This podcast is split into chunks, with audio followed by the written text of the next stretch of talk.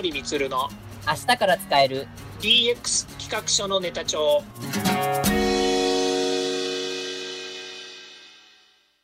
こんにちは。サートプロの近森充です。こんにちは。アシスタントの堀内隆です。この番組は IoT、AI の教育事業の専門家近森充が DX デジタルトランスフォーメーションについて実際の事例を交えながら DX とは何か DX でどんな未来ができるかをご紹介いたします。事例をもとにお客様や社内に提案する企画書に落とし込めるまでの使えるネタのネタ帳としてお届けします。よろしくお願いします。DX 企画書ネタ帳、あなたは読んだ経済産業省が DX レポート2.1をリリースというテーマについてお話を伺います。今の話している企業が存続する上で必要なデジタルの力っていうものが裏にあるはずですよね。ですね、はい。うん、でそこにやっぱりあの軸足を持てるかどうかっていう話になってくるわけですよ。うんうんお菓子を例えば作って売っていて、長らくそのまま、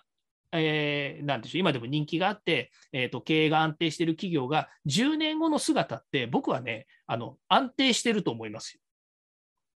ああ、もう、なんかそれはあれですか、その例えばプラットフォームを作ってるとか、そういったところだからと言えるからですかね？いや、ビジネスとして成功してるから。ああ。イメージの話ですよ。うん、うん、もしかすると、それはあのなんか別の形で、まあ、あの何か、ね、あのあの変化が起こって、その会社自体とか、そのブランドの価値が毀損されて、もしかすると、えーと、ダメになっちゃう会社もあるかもしれないけども、はいうん、今もうそのポジションを持ってる会社は、10年後も同じポジションで僕はいるんじゃないのかなと思うんですよ。うんポジションを築けてるからね。はい。うん、だけど、多くのユーザー企業は、そんなことないと思うんですよね。ああ。言ってみたら、大企業はそれが通用するかもしれないけど、中小企業はそれは通用しないんじゃないのかなと思うんですよ。うん、なんとなく想像できます。うん。まあ、つまりあの同じようなサービスとか同じような商品を提供していて、特にブランドの価値がなかったりとか、お客さんが固定化していないという状況の中で、10年後、え自分たちの会社がもしかするとなくなっちゃうかもしれないっていう危機感をかあの抱えてる企業さんっていっぱいあると思うんですよね。えー、うん、でそういう企業が、まあ、例えばトップランカーの企業になるとか、もしくは、えー、唯一無二の会社になるとかって言ったときに、今のやり方では勝てないでしょっていうことを言ってるわけですよ。うん、でそこにデジタル産業って言っている、その中に自分たちがポジションとして入るべきというのは、別にあの製造業をやめてとか、お菓子の産業にいる人が変われとか言ってるわけじゃないんですよね。デジタル産業に変われって言ってるわけじゃないんですよ。はい。うん、少なくとも、お菓子を製造している会社がデジタルを活用して DX をした結果、デジタル産業っていうところの、えー、一員になるって言ってるのは、なんちゅうの、IT 企業になると言ってるわけではなくて、はい、自分たちのポジションをデジタル産業という中にうまく取り込めましたかどうかっていうことを言ってるわけですよね。要は自社産業かける DX、まあ、もしくは DX ですよね。その通りです。うん、で、そのそこにやっぱりこう自分たちの企業を持ってきなさいって言ったときに、さっきの話じゃないですけど、であのベンダー企業がロックインされてると、そこに行けないじゃんという話になるわけですよね。ああ、もう足かせですよね、完全にいわば。うん、だけどね、足かせって言われるかもしれないけど、ベンダーさんにあの僕はあの、えーと、悪意はないと思いますよ。確かに。うんうんうんうん。だってユーザーがそれでいいんだから。うん、10年後、同じように安定しているために、今のシステムとか今のサービスのあの既存のやり方を崩さなければいいわけでしょ。そうですね。はい。うん。それから10億円の売り上げがね、あの100億円にしようと思って何かを動かそうと思ったら大きく変革するかもしれないけど、10年後も同じ安定して10億円の売り上げを作るお菓子産業だったら、それでもいいんじゃない？まあそうですよね。あの、本当にお菓子産業とかだと特になんですけど、まあいわゆるブランドを既存することがなかったりとか、まあもしくはあれですよね。いや、あの、よ、よほどそのトレンドが変わるとかじゃない限りは、まあ安定しますよね。うん。うん。人口減少とか少子高齢化っていう社会問題がある中で、お菓子産業も安泰じゃないですよねって言う、まあ、まあ、い全く言えないことはないかもしれないですけど、まあ、少なくとも大きく変わるかなっていう感じはイメージないですよね。まあ、例えば、ブラックサンダーを作ってるあの、有楽さん、有楽製菓さんでしたっけ？なんかは、うん、うん、多分、あの、10年後もおそらく20円、30円で販売してると思うんですよ。うん、でも、あの、うん、一定の地位はずっと保ってると思うんですよね。うん。はい。そうですよね。まあ、少子高齢化によってブラックサンダーを食べる小学生の数が減っていくので、少なくとも毎年の売り上げは少しずつ下がりますよねっていう試算はするかもしれないよね。はい。何が言いたいかっていうとね、はい、その変革しようと思ったときに、えー、ただ単純にね、デジタルを活用してうんぬんの話っていうのはツールでしかないんですよ。はいはいはいはい。うん、例えば先ほど言ったお菓子産業がね、成長し、残っていく、まあ、いわゆるね、少子高齢化であるとか、社会の変革によって売上が減少する可能性もあるって言ったときに、その次の手立てを作ろうと言ったときに、何が考えられますかって言ったときの一つの材料としてデータっていうものがあるはずですよね。はい。うんまあ、当然ですけども、その社会的なデータ、それから自分たちのデータとかお客様のデータっていうものを掛け合わせたときに、どの道筋に進むのかっていうふうに考えたときに、例えばの話ですよ。今、人向けに出しているお菓子を、例えばこのコロナ禍でマーケットが変革したペットマーケットに向けたらどうですかっていう話もあるわけです。あなるほど、うん、で、今ね、ペット産業の、えー、マーケットってものすごい急拡大してるんですよね。ああ、でしょうね。うん、で少子高齢化で犬を飼ったり猫を飼ったりとか小動物を飼うっていう産業がものすごい増えていて、で僕も実は驚いたんですけどスーパーとか、えー、そういう百貨店とかのペットコーナーってものすごいでかいんですよね。へえ、うん、本当人に匹敵するぐらいのコーナーがあるんですよ。食べ物とかねそれから、まあ、いわゆるそのいろんなあの、まあ、あのペットに対する個別の商品、例えば猫向け、犬向け、小動物向け、鳥向け、爬虫類向けとかね、いっぱいいろんなものがあるんですよ。へうん、でもね、そういったものに、例えばお菓子産業が新たに新規参入しようとした時のベースとなる仕組みだったりとか考え方だったり、新しいチャレンジっていうのは僕は DX につながるんじゃないのかなというふうに思うんですよね。あうん、それはね、デジタルを活用するって話じゃないんですよ。はい、自分たちが新たなマーケットや新たな商品作りとか、今までにあの考え得なかったものへチャレンジするっていうこと、うん、そこに僕はすごく DX っていうのがあるんじゃないかなというふうに思うんですよね。ああ、なるほど。うん、でそれをね、本当に、まあ、手早く簡単にするという意味でデジタルを利活用しようと言っているわけですよね。うんうんうんうん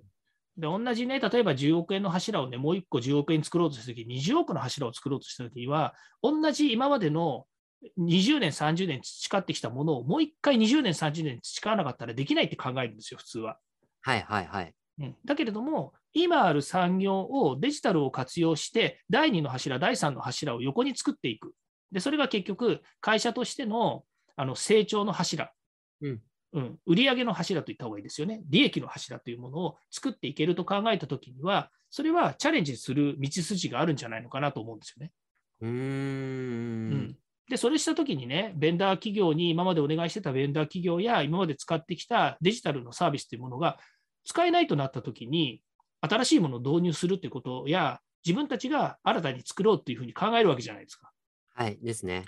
うん、そこにユーザーのやっぱりビジネスプロデュースのあの考え方がないと進まないんですよね。ですよね。うん。まあ、僕が言った例はね、もしかすると、そんなの当たり前じゃねえかということかもしれませんけれども、多くの企業はやっぱり今の状況、今の体制に、まあ、満足しているか、もしくはこれ以上のことができないって思っているのも事実なんですよね。うんうんまあ、そこにね、やっぱりジレンマっていうものがあるんじゃないのかなと思いますよね。はい。で、ジレンマという今キーワードが出てきたんですけど、今回この DX レポート2.1でも紹介されてます。ちょっと紹介しますと、えー、危機感のジレンマ、そして人材育成のジレンマ、そしてビジネスのジレンマということで、まあ、えっ、ー、と、ユーザー、ベンダー共通の部分と、それからベンダー企業の、まあ、ビジネスのジレンマとして紹介されています。で、中でもちょっと今回、まあ、あの、えっ、ー、と、近間さん、人材育成のところで、えっ、ー、と、事業されてますので、ちょっと人材育成のジレンマのところを紹介しますと、あの、技術が陳腐化するスピードが速く、時間をかけて学んだとしても習得、習得したときには古い技術となっている。即座に新技術を獲得できる人材はすぐに引き抜かれてしまう。というところがちょっと書かれてまして、うん、まあえー、技術、せっかく学んだのに、また新しい技術ができた、また新しい技術ができたとして、どんどんどんどん超陳腐化されていくっていうところと、新技術をあの頑張って習得しました。ですけど、その人がもう転職、もしくはエージェントで他社に引き抜かれてしまいましたっていうことがまああり得るっていう。まあ、この、あれですよね、せっかく学んだのに、せっかく育成したのに、自社からいなくなったっていうことが起こってしまうっていうところがジレンマとして紹介されてます。うん。まあ確かにね、ジレンマでしょうね。うん。うん、でもそれって、ある意味、企業側がやっぱりね、今のまあ社会社会通念上の話ですけれども、やっぱり働く自由っていうのがあるわけじゃないですか。はい。うん、でね、当然、人はスキルアップをするものだし、えー、企業としてもね、自分たちの会社のために成長してほしいと願っている社員だからこそ、まあ、ある意味、他の他社に引き抜かれるぐらい素晴らしい社員だとすればね、それは誇るべきことなんですけど、はい、それすらが社に1人しかいなかった、ね、引き抜かれちゃったら辛いですよね。まあ、そうですよね。うん、まあ、ある意味、恨み節みたいに聞こえますよね。はい。うん、まあ、それ、ね、それ何が言いたいかっていうとね、もう分かってることなんですよ。だって、今の働く、ね、人たちが世の中にね、6600万人ぐらいいるわけですよ。その中で技術者と言われている人たちは230万人ぐらい、約 3. 何パーセントしかいないんですよ。うんうん、でこれは100人に対して3人から4人の技術者がいるっていうのと同じように、えー、10人の会社だったら1人もいないんですよ。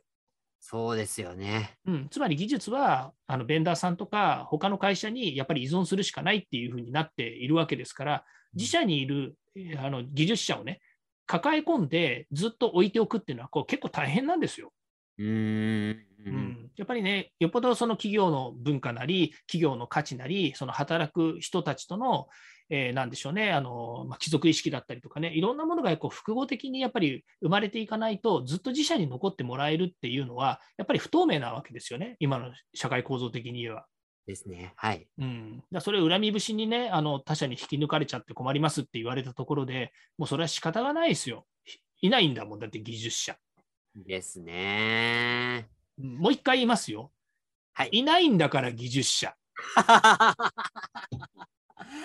はい。おっしゃる通りです。はい。だからね、技術者を大切にしてない会社が悪いとか言ってることでもないんですよ。はい。そもそも今今までの産業の中でいう IT 業界の技術者、エンジニア、プログラマーとかね、プランナーとかデザイナーとかっていう人たちをに、えーと、依存してきたからこそ、うん、あの、それ以上の人が生まれてこなかったっていう部分もあるわけですよね。ああ、なるほど。うん、だって、うちの会社だってそうですもん。やっぱりあのプロの形、まあ、僕にしてみたらね、堀内さんにデザインを、ね、お任せして作ってもらったりとか、ホームページのね、あのまあ、そのデザインを作ってもらったりとかしてるわけじゃないですか。ええうん、っていうように、自分がやっぱりそれをやりたくてもできなかったり、ある程度はできるかもしれないけど、やっぱりプロとは違う能力だったりするわけですから、僕はこういうものを作りたいというものを、やっぱり外部のパートナーさんにお願いして作ってもらってるわけですよね。はい。うん、で、それはなぜかというと、やっぱり僕の会社で、自社で、やっぱりその、えー、人を、えー、固定化して雇って、そのことばかりをやれるだけの、やっぱりこう、余力がなかったり、もしくは、自分たちの会社で持つよりも、外のパートナーさんにお願いした方が絶対いいものができるって分かってるから、そういう道筋を取ってるわけですよね。えー、うん、だから、すべての、まあ、例えばスタートプロ、私の会社がすべての人材をもっと,、えーと社員として持ってたら、これ10人でも20人でも技術者を抱えなくちゃいけなくなっちゃうわけですよ。ですよね。事業としてはね、とてもそこまではやっぱり会社として、えー、囲い込めないし、囲い込むだけのやっぱり人材の人たちが、まあ、僕が想像するよりも、社会でやっぱりこう機能的に活躍している人たちばかりだから、うん、そういう方向性には僕はいけないわけですよね。うん、うん、といったときに、やっぱり企業が、えー、囲い込める人材、もしくはえーと、会社として育てる人材っていうものにもっと技術者に対してねあのしっかりとフォーカスしていかないとさっきみたいな話になっちゃうんですよ人材のジレンマにやっぱりなっちゃうんですよ。なりますよね確かに。うんまあ、そこがね、結局、ベンダーロックインをしてまでもですね、えー、一緒に、まあ、なんていうか、依存関係を作ってきたっていう背景があると思うんですよね。まあ、もう、まあ、ある意味仕方がない状況だったというところですよね。そうです。ただ、その仕方がないっていう状況を甘んじて受けていると、5年後、10年後にまた違う社会が来ちゃう、違う世界が見えちゃうわけじゃないですか。ええええうんまあ、違う世界が見えちゃうから取り組みなさいよって今こういうレポート出してるんだから、ね、その企業ごとにやっぱり変わっていかなければいけないって言ったときに私個人としてやっぱり人材育成っていうところにすごく起点を置いて考えたいというふうなところがあるわけですよね。まあ何よりこういった、まあ、ビジネスを作るのはすべて人ですからね。うん、うん、そうなんです。だからといって、今の例えば企業の事務職の方にね、プログラマーになりなさいって言って、プログラミングの勉強を教えるとかね、学校に行かせるとかっていうことが、本当にそれが正しいことなのかっていうとこも一部にはあると思うんですよね。はいはいはいはい。うんまあ、そうじゃなくて、もっとメタな部分でね、あの自社に必要なデジタルや、えこれからまあ起こるであろう産業、例えばブロックチェーンとかを活用した新しい取り組みをしようといったときに、ブロックチェーンさえわからないよっていうよりも、ブロックチェーンの仕組みや中身を自分で作れることが重要じゃなくて、それを作れる人たちと同等に会話ができたりとか、その人たちと仕事を作るっていうことができる人材を育てる方が重要ですよね。ああ、なるほど、なるほど、なるほど。あの、自分たちで作るんじゃなくて、その対極的な理解はできている、その人材を育てるっていうことですよね。その通りです。はい。で、そこをやっぱり育てていく必要があって、まあ、それさえもね、他者に引き抜かれちゃう可能性はありますけれども、うん、だけれども、わざわざその手を動かすプログラマーを社内でガンガン作るとかっていう軸足を持つよりは、あのやっぱり違う考え方をやっぱり違うところに持っていった方がいいんじゃないのかなって思うんですよね。まあ、これは僕が言うことではなくて、誰しもそう思ってることかもしれないですけどね。はいはい。そうですね。まあ、要はこれあれでしょうかね。そのいわゆる、えっと、まあ、ビジネスのその、まあ、プランナーって言いますか、プロデューサー的なところですよね。対極的なところも分かってこそ初めて、その、まあ、いわゆる取引先、まあ、ベンダーさんと、まあ、対等に、まあ、この協議できて、まあ、価値を作るところにフォーカスできるってところですよね。そうですね。うん、あの技術ってものすごく単一方向じゃないので、はい、先ほどのね、デジタル産業の成り立ちの中で、本当にいろんな企業やベンダーやユーザーやマーケットっていう複合的なものが絡んで、それがまあ一つのプラットフォームになったりとか、サービスってものを作り上げていくんですよね。はい。うん、で、それをね、全部学びなさいとか、全部分かりなさいなんてなかなか難しいと思いますよ。うんですね。うん。だけど、例えばこういうサービスを作りたいとか、こういうことをしたいっていうものの中身は何があるのかっていうことさえ分かっていれば、それをベースにベンダーさんと話して、その方向性の中身を作ってもらうことができると思うんですよね。はい。うん、で、そこでまあ重要なのは、A 社ができなくても B 社にまた声がかけられるっていう、うん、あのスキルを持つことなんですよね。ああ、なるほど、なるほど。うんうんうんうん、A 社ができないって言ったら、もうじゃあ A 社のできる技術だけでやってもらおうとかってなると、さっきのベンダーロックインの話になっちゃうわけですよ。はい。うん、で、A 社もどうせうちにしか頼んでこないから、まあ、これだけ適用しとけばいいやみたいな話になっちゃうと、これはあのもう持ってのほかになっちゃうわけですよね。うんうん、やっぱり A 社ができなければ B 社に B 社にも聞いてみよう。B 社ができなければ C 社にも聞いてみよう。その中で、まあ、一番自分たちがやりたいものを、技術を提供してもらえるところと、えー、しっかりと取り組もうと言ったときに、うん、そのやっぱり相対する人たちは誰かっていうと、そのユーザー企業の中の、まあ、先ほど言いましたけど、ビジネスプロデューサー的な存在の人っていうものの、うん、まあ、成長だったりとか、その人がいることによって成立するわけですよね。ですね。うん。それが社長であってもいいと思いますよ。うん、ああ、そうですね、本当に、そこは。うん。うん、まあ、それが僕は DX を進めていく上での一つのやっぱり人材育成のあり方なんじゃないのかなと思いますよね。あ、そうですね。今の指針はすごく大事かなと思ってまして、やはり、じゃあ人、あの、ビジネスをやっぱ動かす、動かしていくのは人なので、じゃあ人と、じゃあその、まあ、技術あ、人と、それからその人が掛け合わせて、で、じゃあどうそのビジネスをこう成長させていきたいかじゃあそのためにこの技術が必要ですよね、これが必要ですよねっていうところが、あのうまくこのアライアンスとなってこう組んであの進めていけばいいっていうところですもんね、これは。そうですね。うん、だから、あの、ここ、あの、今回のこの DX レポート2.1のところの概要版でもちょっとこう図が書かれてるんですが、18ページの DX の成功パターン。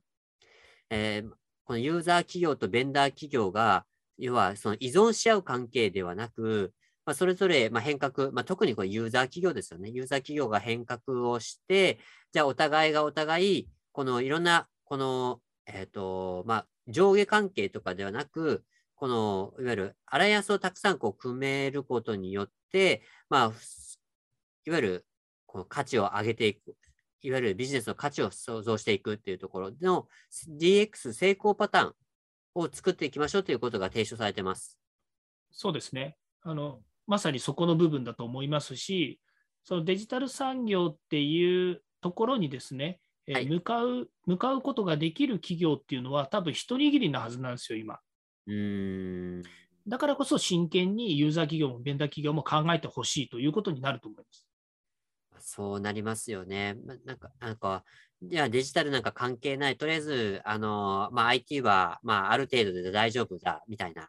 感じで、ちょっと終わらせるのではなく、まあ、産業や、そか時代というのはどんどんどんどん変わっていくものだということを前提に、もう本当にユーザー企業自身が、もう、自らこの変わっていくっていうところが、まあ、求められてるっていうところですね。そうですね。あの、まあ、今回のね、そのワーキンググループっていうのがあるんですけども、このデジタル産業に向けてのですね、そのワーキンググループの面あの委員の中にはですね、多くのですね、ユーザー企業がたくさん参加してるんですよね。おうん、で、まあ、その中のね、あのお名前の中で何名かやっぱり知ってる方もいるんですけども、やっぱり普段からそういった意識の違いというか、あの企業としてのね、あのやっぱり考え方の、えー、意識づけっていうものを持ってる人たちがいらっしゃるんですよ。ええええうん。まあ、言い方悪いんですけれども、やっぱりね、そういった方がいる企業の発信力っていうのが、やっぱり違うんじゃないのかなっていう気がしますよね。うん、で、やっぱりそれはまあ、僕はね、その世の中すべての企業に入っていて、中のことを知ってるわけじゃないですけれども、やっぱり企業がやっぱり DX なりね、まあ、DX っていうのは一つのまあブームみたいなものですから、まあ、こういうね、あの変革しようと思って企業が成長しようとしたときに、やっぱりあの外に向けてね、発信をしたりとか、それから、え世の中にある新しいものに目を向けて変革しようという努力をしている企業が、やっぱりこう変わっていくんじゃないのかなというふうに思うんですよね。はい。うんまあ、そういう意味ではさっきのユーザー企業、ベンダー企業の依存関係ではなくて、お互いが切磋琢磨をして、デジタル産業というところに足を突っ込みながらですね、成長していこうと、お互いが考えていくっていうのはとても重要なことじゃないのかなと思います。まあ、その根底にあるのは、先ほど言いました、ワーキンググループの中にいるメンバーの人もそれぞれ人なんですよ。で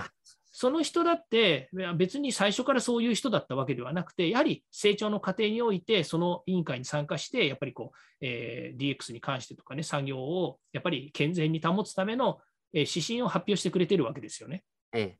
うん、でそういった部分のやっぱり知見というものをですね、やっぱりまとめてこの DX レポート2.1っていうのにもまとめているわけですから、やっぱりそこをですね、やっぱりしっかりと受け止めてですね、企業は変わっていってほしいし、人も育てていってほしいなと思いますね。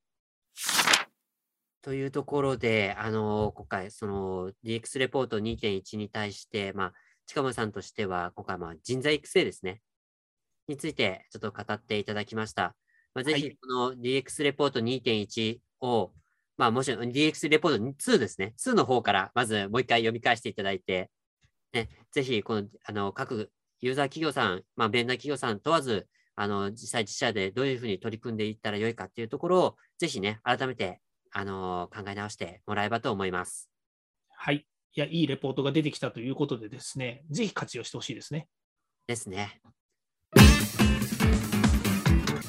では、そろそろエンディングの時間になりました。今回お話ししたことが、社内社外問わず、企画提案のネタになれば嬉しいですね。毎日更新、近森光の DX 企画書ネタ帳は、Spotify、Google、Apple 各種ポッドキャストおよび Amazon Music で配信しております。チェックしておきたいという方は、ぜひいいねやフォローお願いいたします。また、もう少し詳しく聞きたいという方は、Facebook で近森光で検索、または東京都遊戯にあります株式会社サートプロのホームページまでお問い合わせお願いいたします。よろしくお願いします。それではまた来週。また来週。